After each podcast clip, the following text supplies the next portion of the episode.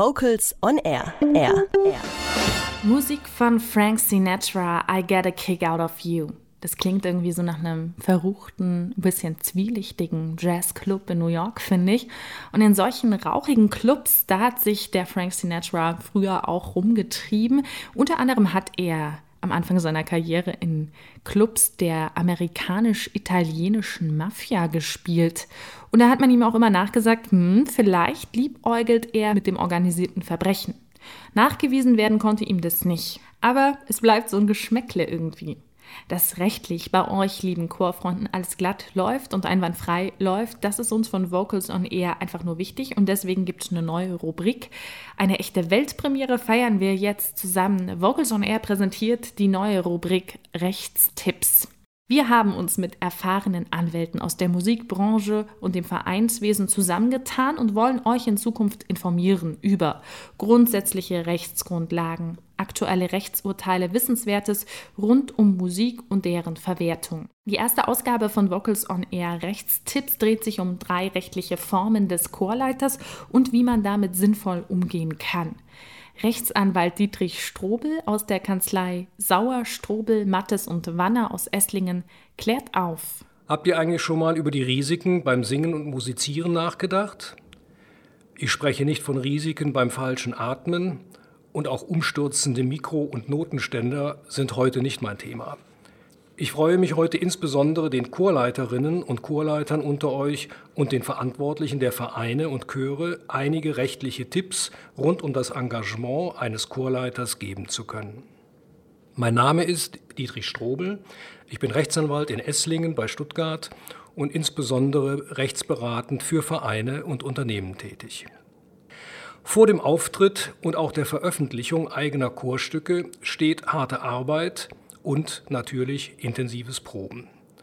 Maßgeblicher Anteil an Qualität und Erfolg eines Chores hat der Chorleiter, der eure Stimmen schult, ausbildet und die passenden Stücke und Arrangements auswählt und damit den musikalischen, künstlerischen Werdegang eines jeden Chores maßgeblich prägt.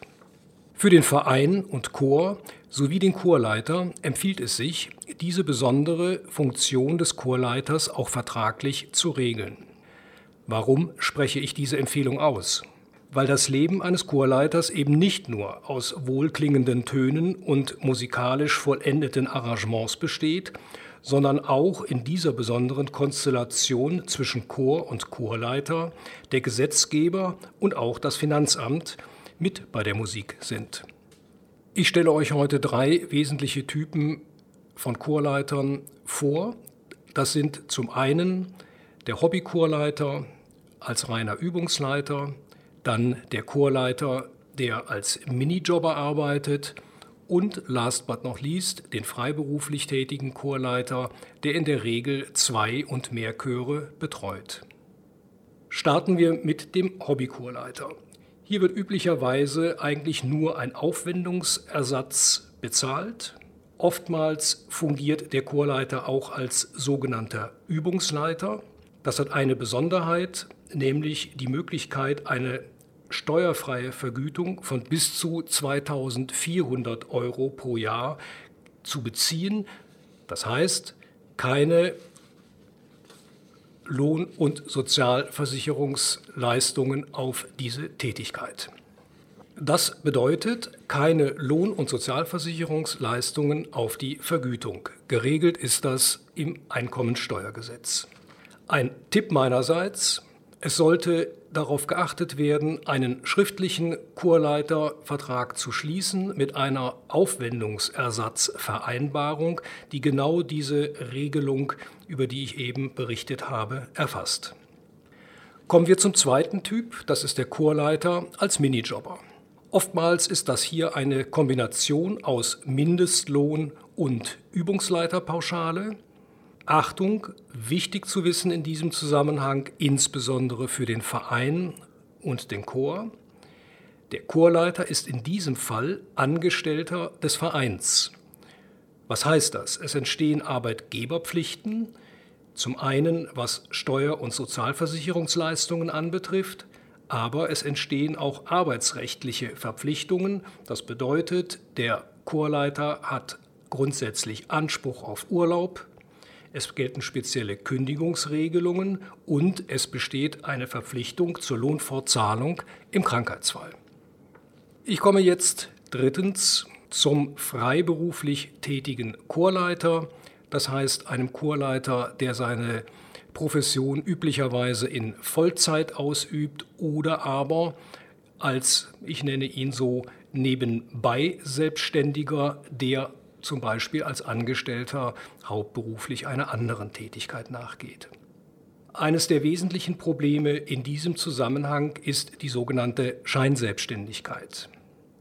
Hier müsst ihr bei der Vertragsgestaltung, die ich auch hier wiederum empfehle, unbedingt darauf achten, dass im Vertrag Klauseln enthalten sind, die die Unabhängigkeit des Chorleiters herausstellen. Das heißt, er ist keinen Weisungen unterworfen, es besteht kein Direktionsrecht, er kann Zeit, Dauer, Art und Ort seiner Arbeitsausübung frei bestimmen und er ist letztendlich auch in die Arbeitsorganisation des Vereines oder Chores nicht eingegliedert.